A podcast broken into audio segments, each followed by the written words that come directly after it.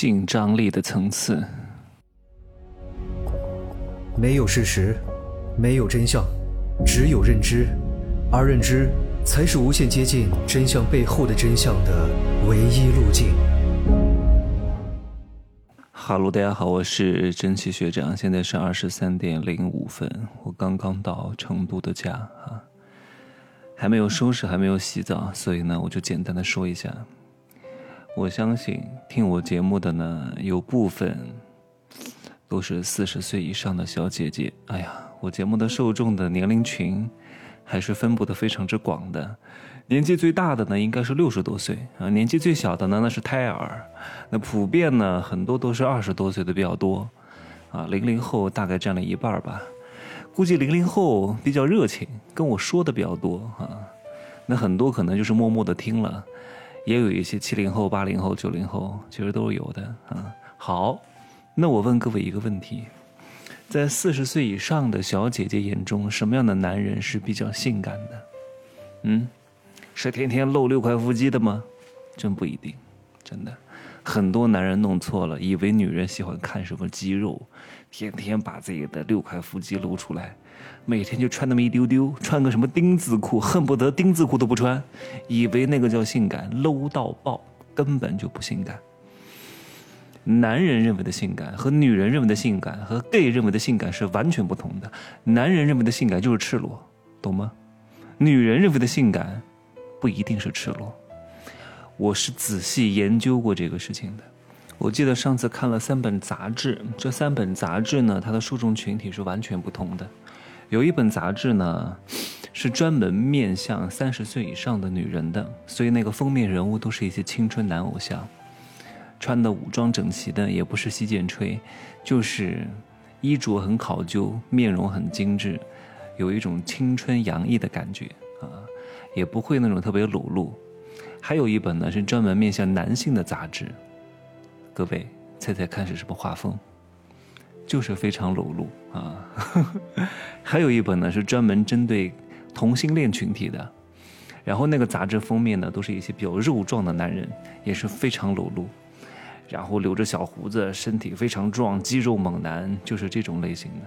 所以性感，它没有一个统一的标准，它在不同人眼中、不同群体眼中，它的定义是不同的。但是各位，年纪稍微长一点的女人。她最爱什么样的男人？嗯，通常来说呢，年纪小的喜欢成熟一点的男人，因为有一种雄性荷尔蒙的力量，有一种可以依靠的感觉。但是，有一部分的女人啊，特别是过了四十岁以后的女人，大多数呢，他的荷尔蒙就慢慢的消退了，也没有什么心气儿了。这个时候，只想安安静静的被爱。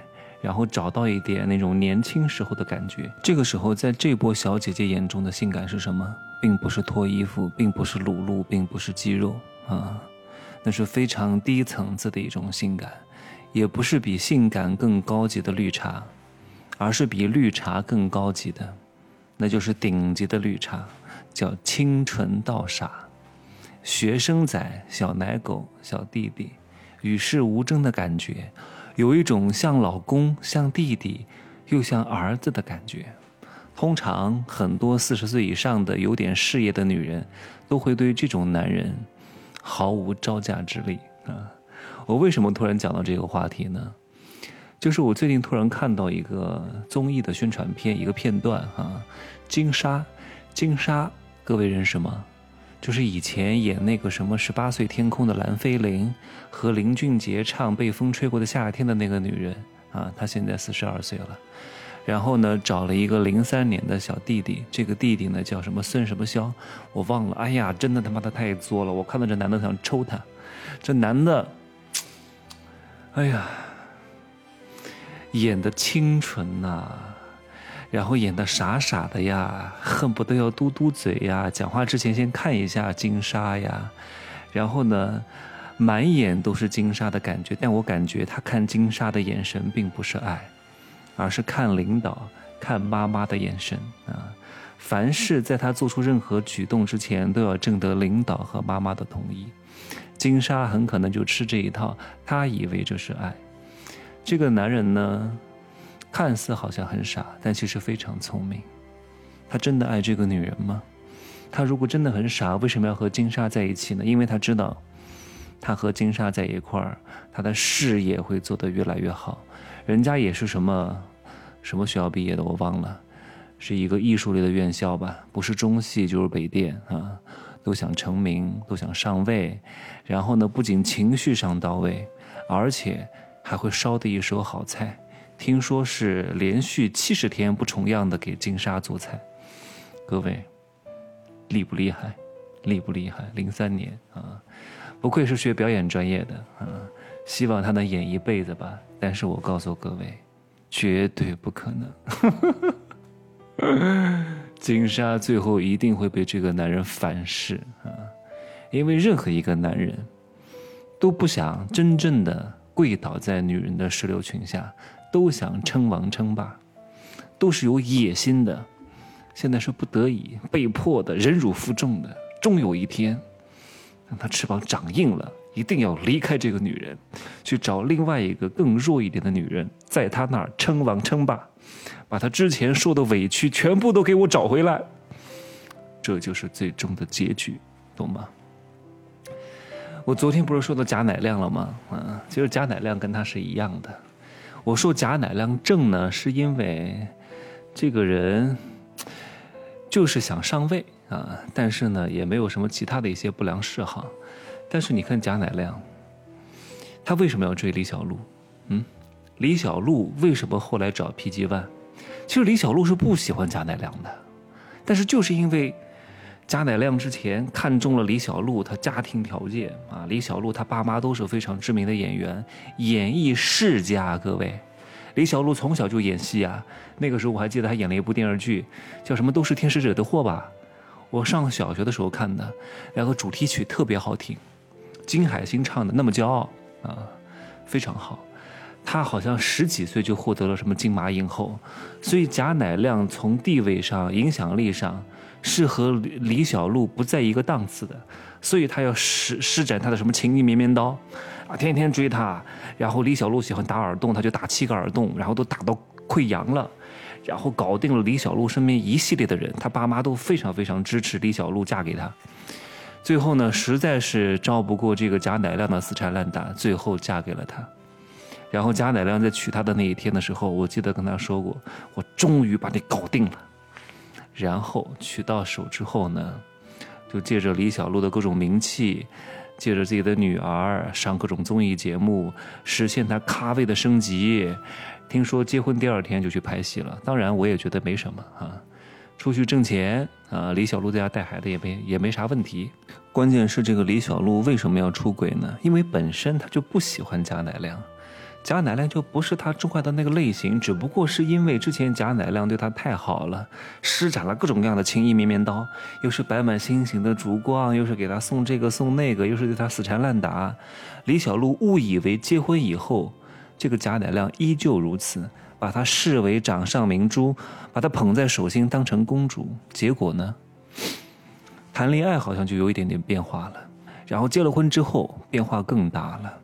李小璐感觉到有一点失望了，她并没有感受到在结婚之前贾乃亮对她那种浪潮般的追逐，所以心里有点点失衡。本来就不是特别喜欢他，就不是特别中意他，所以后来呢就遇到了那个 PG One，这 PG One 呢可能是他比较钟爱的类型的，那又加上贾乃亮婚后可能有很多的令他不满意的地方，那肯定那就出轨了呀。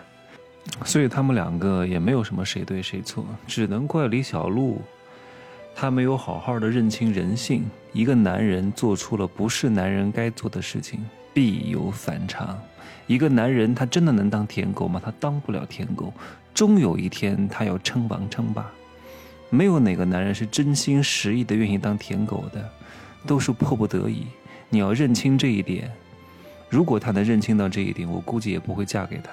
这东西无法维持，因为一件事情如果是忍，一定忍不了多久，一定会有爆发的那一天的。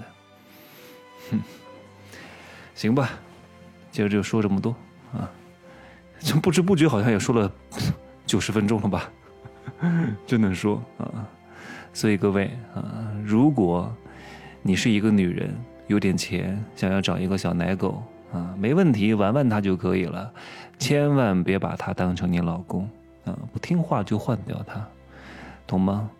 你千万别着了他的道，因为有些人啊是这样的，就是他原来想要贪图你一点色。